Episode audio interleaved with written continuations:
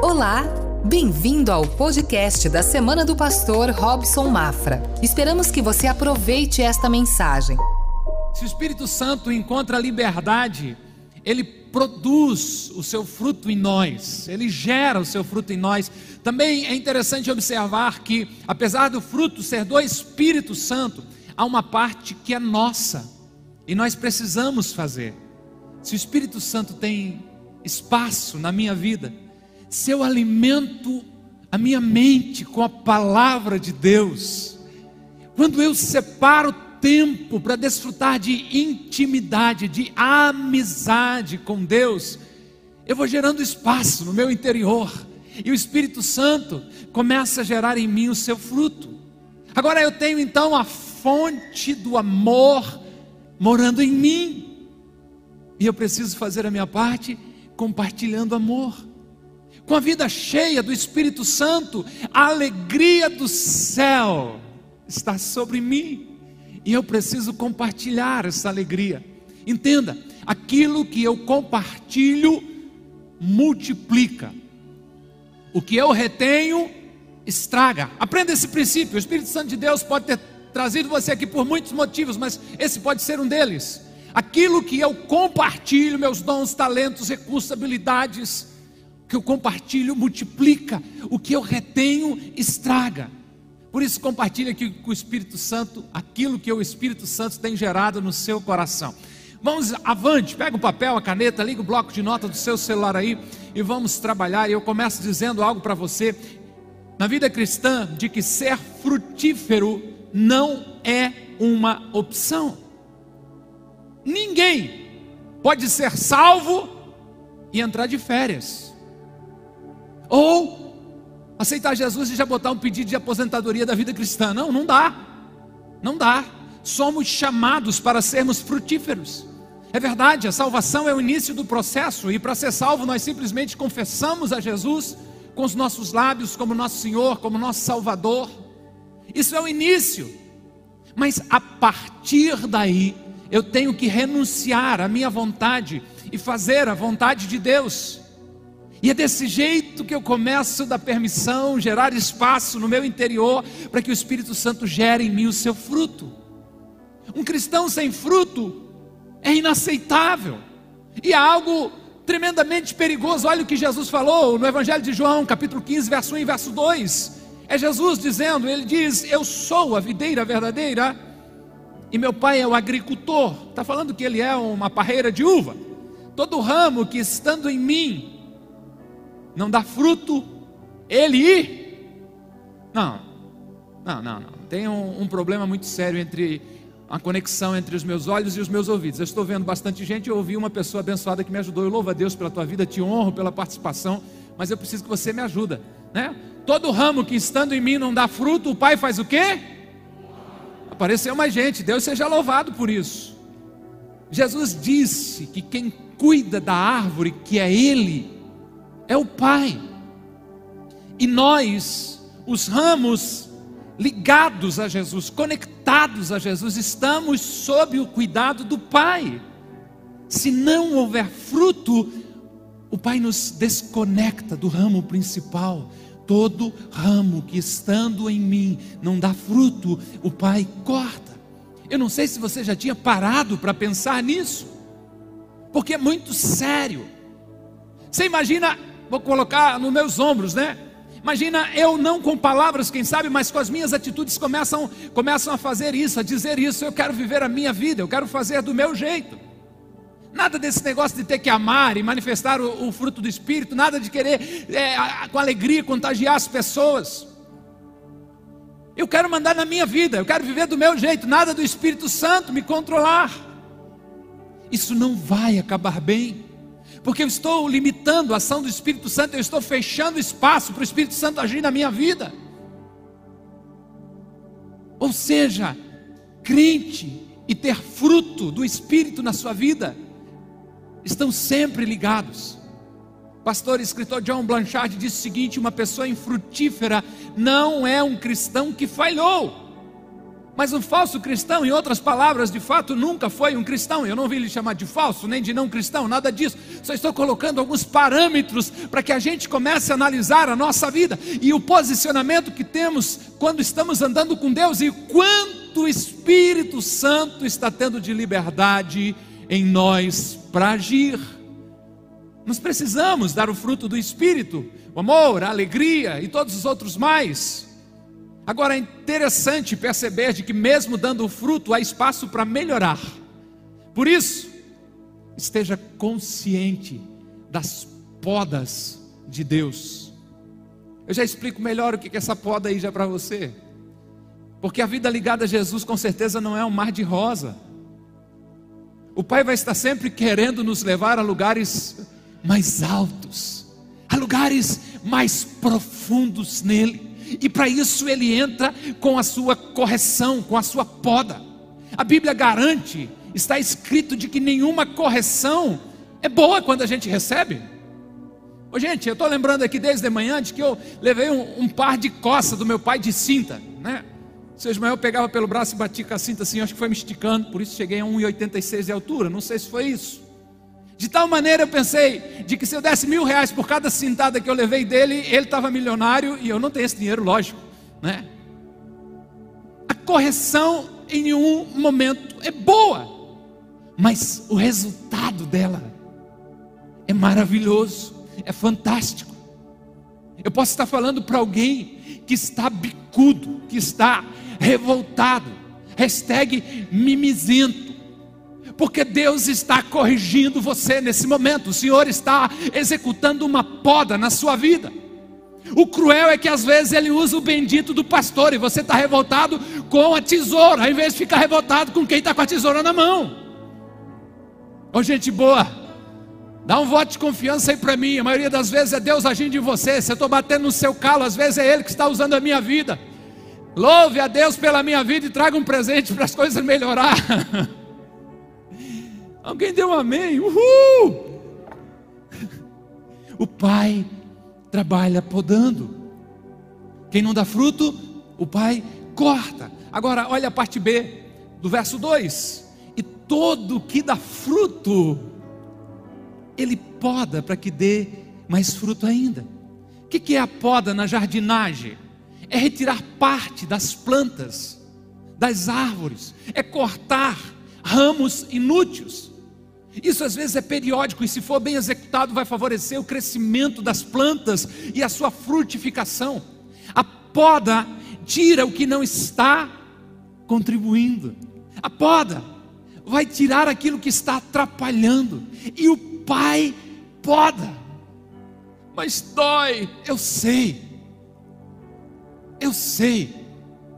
Mas se você vê alguém que entende, você diz: Não, mas esse galinho está tão verdinho, não corta. Não, não, não. O fruto da terra que pode tirar, que ele só está ocupando lugar, não é propósito aqui. Pode tirar. E Deus está querendo agir assim na minha vida e na sua vida. Tudo aquilo que não contribui para o projeto dele sobre você, ele quer podar na sua vida. E às vezes você rouba essa liberdade dele. Ralph Venning disse que Deus separa de nós aquilo que nos separaria dele. Por quê, Senhor? Por quê? Porque isso não contribui para o meu propósito na tua vida. Porque isso não soma para o projeto que eu tenho para você. Deixe o Espírito Santo trabalhar na sua vida, seja limpo pela palavra de Deus, dê mais fruto ainda, abra espaço, crie espaço para o Espírito Santo atuar na sua vida, gere espaço na sua vida para a ação de Deus sobre você. Ele disse que sabe os pensamentos que tem a seu respeito e são infinitamente superiores aos seus pensamentos, pensamentos de paz e não de mal, para dar futuro e esperança. O Senhor tem um plano para você e por isso é que a tesoura dele às vezes dói na nossa vida. Nosso texto base desse tempo é Gálatas 5, 22 e 23, vamos dizer junto, mas o fruto do Espírito é amor.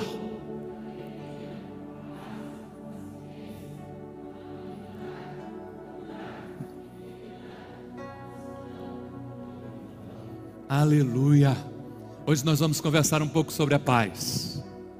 O desejo pela paz é universal. Se você for pesquisar a palavra paz na internet, você vai encontrar milhões de páginas dedicadas ao assunto.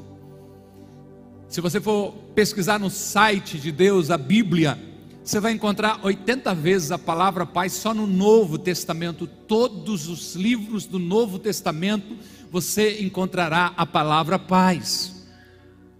A palavra paz do grego do original eirele tem a ideia de juntar, de atar estar em unidade. Para os filósofos antigos, paz era simplesmente ausência ou período sem guerra, ausência de guerra ou período entre as guerras. Na minha concepção, dentro do meu interior, não sei se eu li isso ou se o Senhor gerou em mim, é de que paz não é ausência da guerra, mas a presença de Deus. Paz não é ausência dos problemas, mas a convicção de que Deus está no barco, Deus está na casa, Deus está na vida. Isso é maravilhoso. E Jesus personifica a paz. Jesus reconstrói o caminho da paz entre o homem e Deus. Ele derruba as paredes de separação entre as raças, entre povos e derrama sobre todos a sua paz. De tal modo que nós podemos afirmar pela palavra de Deus de que Jesus é o príncipe da paz. Isaías profetizou 700 anos antes do nascimento, da vinda do Messias, do Cristo, de que ele viria para trazer luz para aqueles que viviam numa região de sombra e morte. Aos que estavam sem esperança, aos que estavam sem paz, Deus estava enviando o seu filho como cumprimento da sua promessa de que não havia desistido, de que não havia esquecido a sua obra-prima. Quem? Você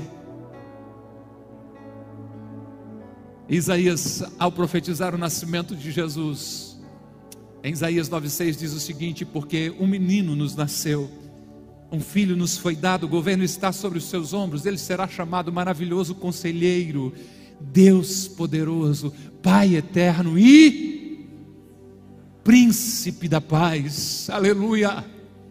Isaías também escreveu dizendo que não haverá fim de paz no seu governo, ou haverá paz sem fim no seu governo. Jesus é o príncipe da paz. É interessante perceber de que Deus não esperou o mundo pacificado para enviar os anjos cantando paz e boa vontade, mesmo diante da violência romana, mesmo da truculência dos romanos sobre os judeus, Deus abriu caminho para estabelecer a paz. Quando Jesus nasceu, os anjos encheram os céus, celebrando o nascimento e declarando glória a Deus nas alturas e paz na terra aos homens de boa vontade. Ele é o príncipe da paz. Não existe nenhuma outra fonte, nenhum nascedouro da paz que não seja Jesus. Paz não é algo que o homem alcance, é algo que ele aceita. A paz é algo que Deus dá e não que o homem cria. Quando Jesus estava com seus discípulos, disse algo a eles que ele diz a você também nessa noite, João 14, 27. Jesus disse: Deixo a paz a vocês. É Jesus dizendo: A minha paz eu dou a vocês, eu não dou como o mundo a dá. Para o mundo, paz e ausência de guerra, a minha diferença, por isso não se perturbe o seu coração, nem tenha medo. A paz vem através de um relacionamento profundo com Jesus Cristo. A paz vem através do fruto do Espírito sendo gerado no seu interior. A paz vem através de uma firme decisão de viver de acordo com a vontade de Deus. A paz vem da convicção interior de que o Espírito Santo está morando aí. E você está acreditando sim de que Ele é o Deus que conduz a sua vida. E você vai dando liberdade para Ele. Ele vai agindo. A paz vem quando eu me declaro todas as manhãs que a minha confiança não está nos meus recursos, não está nos meus talentos, não está no governo. A paz vem quando eu declaro de que o meu Deus é ele, que todo o poder está nas mãos dele e que nada pode impedir os planos que ele tem para a minha vida.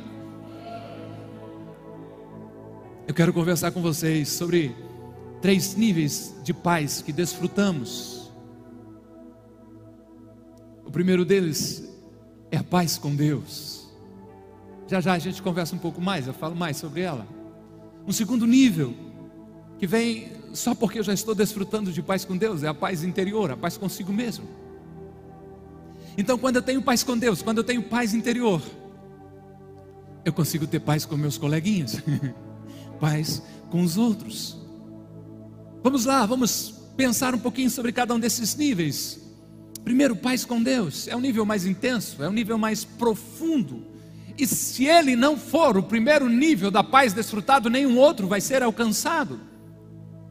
A menos que a nossa relação com Deus seja correta, nenhuma paz é possível.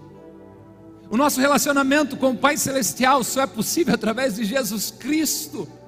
E através de Jesus é que nós recebemos este perdão oferecido dos nossos pecados e essa reconexão, estar ligado outra vez a Jesus. Paulo escreve aos Romanos capítulo 5, verso 1: Tendo sido, pois, justificados pela fé, temos paz com Deus por nosso Senhor Jesus Cristo. Por causa do pecado, o homem está em guerra com Deus. Os homens se tornaram mais amantes dos prazeres do que amigos de Deus. Assim como Adão, por causa do pecado, foi expulso do paraíso e um anjo colocado à entrada daquele jardim para que ele não voltasse, todos os homens, por causa do pecado, foram expulsos da presença de Deus, da intimidade com Deus e condenados a uma eternidade sem Deus. Que triste isso! Mas, vírgula, Deus envia Jesus Vem Jesus, nasce Jesus, Jesus vai à cruz, e agora, através da sua fé no Filho de Deus, você é justificado, você é perdoado, você é purificado de todo e qualquer pecado. Olha que lindo isso! A justiça de Jesus é colocada sobre você, o caráter de Jesus está à sua disposição através da obra do Espírito Santo no seu interior. Você foi chamado para ser parecido com Ele. Antes Deus via a sua vida manchada pelo pecado. Isso não é bom. Mas agora Ele olha para você e vê o sangue de Jesus Cristo. Aleluia. Ele não vê suas falhas, Ele não vê suas fraquezas, Ele não vê suas limitações, Ele não vê os seus pecados, Ele vê o sangue, o sangue, o sangue, o sangue de Jesus sobre você. Ele vê o sangue de Jesus sobre você. Você está justificado e por isso você desfruta de paz com Deus, tendo sido, pois, justificados. Por quê? Pela fé. Não foi algo que você fez ou deixou de fazer, foi algo que você recebeu, foi algo que você tomou posse. Eu aceito o que Jesus fez na cruz do Calvário por mim. Eu tomo isso para a minha vida. Ele levou o meu pecado e eu tenho a sua paz sobre mim. Por causa do sacrifício de Jesus, nós temos paz com Deus. Eu fui religado ao Pai. E agora eu tenho paz. Deus é o Deus da paz, as Escrituras o tratam assim, e por eu ter paz com Deus, eu consigo estar em paz com Robson, paz consigo. E lógico, quando falamos de paz interior, não estamos falando de uma vida ausente de problemas. Quem não tem problema já morreu, ou é tão novinho que não entende isso ainda, né? Quando falamos de paz consigo, falamos de uma convicção de que Deus está no controle dos nossos dias. É preciso receber a paz de Deus sobre nós, porque quando eu recebo a paz de Deus sobre nós, gera paz no meu interior. Sabe, essa paz no interior age como um amortecedor do carro. Consegue entender isso?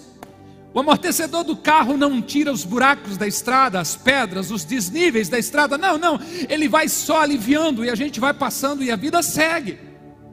Também a paz com Deus, a paz interior não nos livra, nos isenta das dificuldades, nos faz viver sem dias difíceis de forma nenhuma, mas a paz de Deus nos permite que continuamos a viagem, a jornada, apesar das pedras, dos buracos, dos desníveis, a gente continua avançando dia a dia, confiando e desfrutando a bondade de Deus.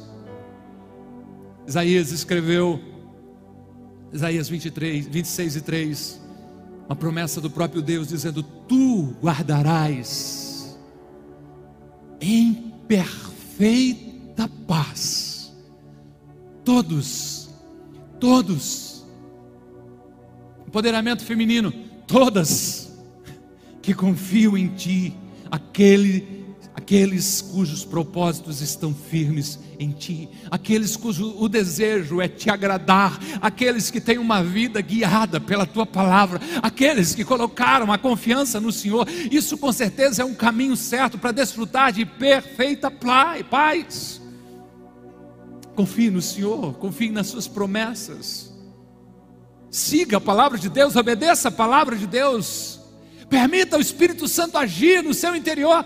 Nós, na semana passada, repetimos um par de vezes isso, dizendo: quando eu me esvazio, o Espírito Santo. Você veio na semana passada, você perdeu, tem no YouTube e no Instagram a reflexão para você acompanhar. Quando eu me esvazio, o Espírito Santo me enche, e quanto mais eu permito o Espírito Santo me encher, mais dessa paz eu desfruto, mais do projeto de Deus eu desfruto, mais da bondade de Deus eu desfruto. Quer saber? Concordo com John Drescher que diz: não há lugar mais seguro do que permanecer na vontade de Deus. Tem paz aí. Mas está difícil. Mais um cliente saiu. Ah, Foi Deus que nos colocou aqui. Calma. Mas está com problema, aconteceu isso. Shhh. Nós entendemos que essa é a vontade de Deus nós oramos antes, nós buscamos o Senhor, Ele nos direcionou, Ele agiu. Não existe lugar mais seguro do que permanecer na presença de Deus. Pode estar caindo o mundo ao nosso redor, mas o nosso coração está escondido nele. Pode estar tudo tão complicado próximo a nós, todos estão dizendo que vai dar errado, mas há uma convicção profunda. Ei, ninguém rouba de um homem ou de uma mulher que anda com Deus a convicção plantada pelo próprio Espírito Santo de Deus. Alguns podem dizer isso aqui, outros podem dizer aquilo, mas você continua ouvindo a Deus dizer: Não, eu sei, vai dar certo. Foi o Senhor que me falou. Eu confio nas promessas de Deus. Falta-nos a paz quando permitimos que as nossas mentes se concentrem nas circunstâncias. Quando a gente começa a olhar para as situações difíceis, quando as nossas mentes se fixam num problema inesperado, porque ao invés de a gente manter a confiança em Deus e no cuidado de Deus por nós, às vezes a gente olha para os problemas e aí a paz se ausenta de nós. Você já sabe disso que eu vou falar, mas eu queria que isso gravasse a sua mente. Queria que isso impregnasse no seu coração. Deus conhece o fim desde o começo. Deus sabe tudo a seu respeito. Deus sabe a quantidade dos dias da sua existência nessa terra. Deus sabe tudo sobre você. Ele é especialista sobre você. Ele sabe o seu passado, ele sabe o seu presente e o mais incrível de tudo, ele sabe o seu futuro. Ele prometeu o seu futuro até mesmo além dessa vida. Por isso descanse nele. Ele tem o controle de tudo e viva em paz. Agora um conselho Abandone tudo que lhe rouba paz. Não siga em frente se a paz sair do seu coração. Se você começar a se sentir agitado, é sinal de que alguma coisa está errada. E daí serve o conselho que Paulo escreveu aos Colossenses, capítulo 3, verso 15, dizendo que a paz de Cristo seja o juiz, o árbitro em seu coração, visto que vocês foram chamados para viver em paz, como membros de um só corpo, e sejam agradecidos. Reconheço que Paulo está falando aqui, primeiramente, da relação entre os irmãos, mas também se aplica às suas decisões, que a paz de Cristo seja o árbitro no seu coração. Vai fazer algo, deixe a paz decidir. Tem paz, siga em frente. Não tem paz, espere. Se faltar paz dentro de você, dê um passo atrás, desfaça um negócio, reveja o que você está fazendo. Que a paz de Cristo seja o juiz, o árbitro do seu coração, que guie você. Que seja algo que você sentir falta, você pare, se não, peraí, eu preciso consultar a Deus mais uma vez sobre isso. Agora, quando a estrada da vida tiver muitos buracos, muitas pedras, muitos desníveis, é preciso intensificar a oração. Olha o conselho de Paulo em Filipenses 4, 6 e 7, quando ele diz: Não andem ansiosos por coisa alguma, mas em tudo, pela oração e súplicas com ação de graças, apresentem seus pedidos a Deus, que vem agora. E a paz de Deus, que excede mais, que vai além do vosso entendimento, do entendimento de vocês, guardará o coração e a mente de vocês em Cristo Jesus. Você pode não conseguir entender nada, mas com certeza ainda pode desfrutar de profunda paz e a paz de Deus, que excede a todo entendimento, guardará a mente e o coração de vocês, guardará os sentimentos, guardará a razão, o poder de decisão, a paz de Deus. Não seja guiado pelas circunstâncias, não seja guiado pelas notícias, não por aquilo que você acha, seja guiado pela palavra de Deus. Há promessas maravilhosas na palavra de Deus, viva por ela, declare a palavra de Deus e viva uma vida cheia do Espírito Santo de Deus. Amém? Terceiro e último nível de paz, a paz com os outros. Isso é uma sequência. Quando eu estou em paz com Deus, então eu posso estar em paz comigo mesmo. Somente então eu posso ter paz com os meus semelhantes. Pessoas que estão em guerra contra o mundo, estão em guerra contra elas mesmas e muitas vezes estão em guerra com Deus. Porque Deus nos deu a sua paz através de Jesus Cristo. Por isso é que nós temos paz em nosso interior, porque a nossa consciência foi lavada e purificada pelo sangue de Jesus. Não há culpa em nós. O Senhor declara que dos nossos pecados Ele não lembra mais, todo pecado confessado é pecado apagado, esquecido. Então nós temos paz com os outros, porque Cristo removeu a parede de separação entre os homens. A paz com o próximo se tornou um mandamento Pois assim como recebemos o perdão de Deus, precisamos perdoar e reconstruir o caminho da paz. Olha, escreveu o escritor aos Hebreus, capítulo 12, verso 14: Esforcem-se, ponha força nisso, para viver em paz com todos e para serem santos, separados para Deus. Sem santidade ninguém verá o Senhor. A palavra de Deus também nos diz para nós nos esforçar em promover a paz. Promova a paz tudo quanto você pode. Eu estou falando para gente que tem fruto do Espírito Santo, amém? Uh! O homem natural, sem o Espírito Santo, vai dizer: eles não querem a paz. Eles pensam diferente de nós, nós não podemos fazer nada por eles. O homem e a mulher de Deus, começa a dizer e se perguntar: o que podemos fazer para promover a paz? Como podemos nos aproximar dessas pessoas? Como podemos edificar sobre a vida delas em amor? Você lembra de Jesus no monte falando com as pessoas, Sermão do Monte, Mateus 5 e 9?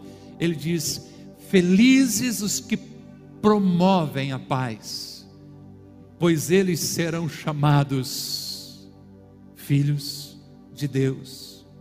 Bem-aventurados promotores da paz, aqueles que trabalham pela paz, pela reconciliação entre os homens. Estes são chamados filhos de Deus, ou seja, eles estão imitando o caráter do seu Pai celestial. E uma última citação para você refletir: Richard Baxter diz o seguinte: aquele que não é filho da paz, não é filho de Deus. Concluindo, viva em paz consigo mesmo. Se você já pediu o perdão de Deus, você é livre. Firme a sua mente em Cristo Jesus e na obra que Ele fez por você, e viva em paz. Deixe o Espírito Santo gerar o fruto dele na sua vida. Durma bem. Não seja dominado pela ansiedade, descanse no Senhor, Ele sabe de todas as coisas. Faça a sua parte, viva para agradar a Deus. Espere o melhor, espere ser surpreendido todos os dias por Ele. Mas vive em paz também com os coleguinhas. Escute, Deus não ama porque você é perfeito, mas porque Ele escolheu te amar, apesar de você ser você e de eu ser eu. Ou seja, osso duro de ué. Pergunta para quem está perto de você e perto de mim para ver. Você não deve amar as pessoas e viver em paz com as pessoas baseado naquilo que elas fazem. Mas sim porque você foi perdoado e reconciliado com Deus e deve praticar isso também com as pessoas ao seu redor. Ô gente, que sejamos saudáveis e frutíferos, que sejamos cheios do Espírito Santo. Essa é aquela hora do check-up que a gente faz, não é? Ministério do Louvor, quando fala em check-up, já começa a se alvoroçar, se ajeitar. Isso é um toque, eu se ligo às vezes, às vezes dá certo, às vezes não. Vai que hoje dá. Né? Da mesma forma que a gente faz um exame médico para descobrir como estamos, como é que está a nossa saúde, nós precisamos pensar dessa maneira também na questão espiritual e avaliar como está o Espírito Santo, quanto de espaço tem em nós para produzir o seu fruto, como está a nossa saúde espiritual. Por isso a gente precisa se perguntar: existe o fruto do Espírito em minha vida?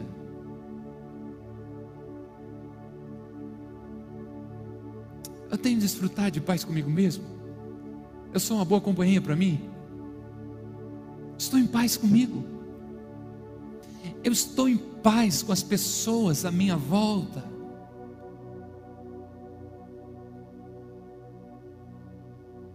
Um pouquinho, apertar um pouquinho mais. Né? Há alguém que eu precise perdoar?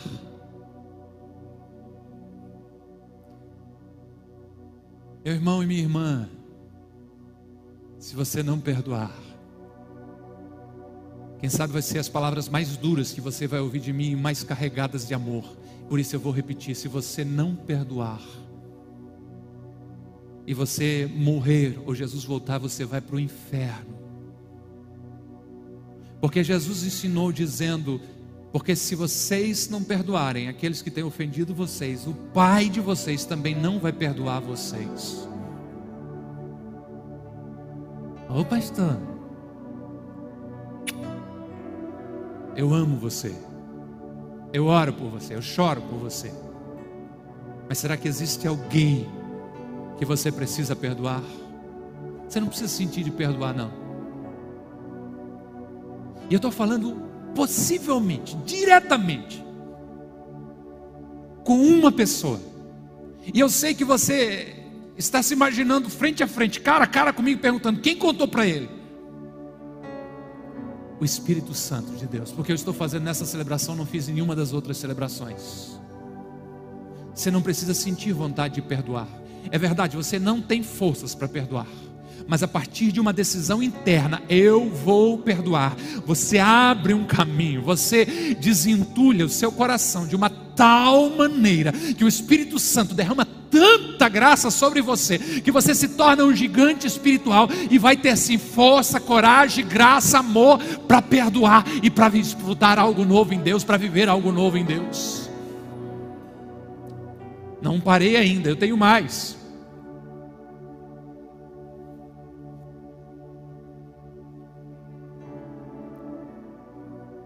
É porque você não sabe o que me fez, o que ela me fez.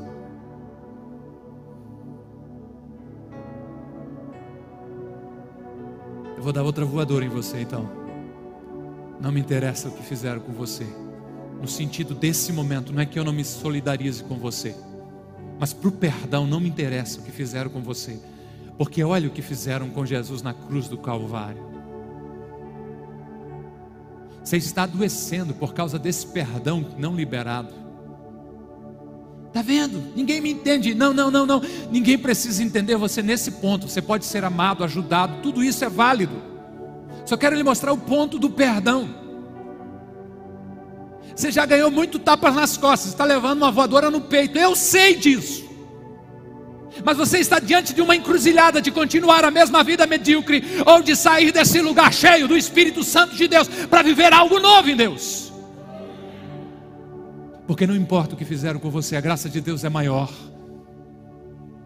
A graça de Deus é maior sobre a sua vida. Ei, eu não estou diminuindo a sua dor. Eu não vim aqui para minimizar a sua dor, o seu sofrimento. Não, não, não, não, não, não. Eu sou humano como você. Eu sei como dói. O que eu estou dizendo para você é que você está num ponto de decisão que a única saída para você continuar progredindo é liberar o seu coração para perdoar e desfrutar o novo de Deus. Uma outra pergunta pode ficar de pé. A minha vida transmite paz? Comece a orar, conversar com Deus e peça através do ministério de louvor, dizendo: Eu quero viver algo novo, Espírito Santo. Eu quero viver algo novo, Espírito Santo. Eu quero viver algo novo, Espírito Santo. Eu quero viver algo novo, Espírito Santo de Deus. Faz meu coração arder de novo, fazendo todo medo desaparecer, trazendo sobre mim um novo amanhecer. Que bom que você ouviu até aqui. Temos um convite especial para você conhecer a Com Ágape. Nossas celebrações são sempre aos domingos, em três horários: às 10 horas, 17 horas e 30 minutos e às 20 horas. Aguardamos você com Ágape, mais que uma igreja, uma família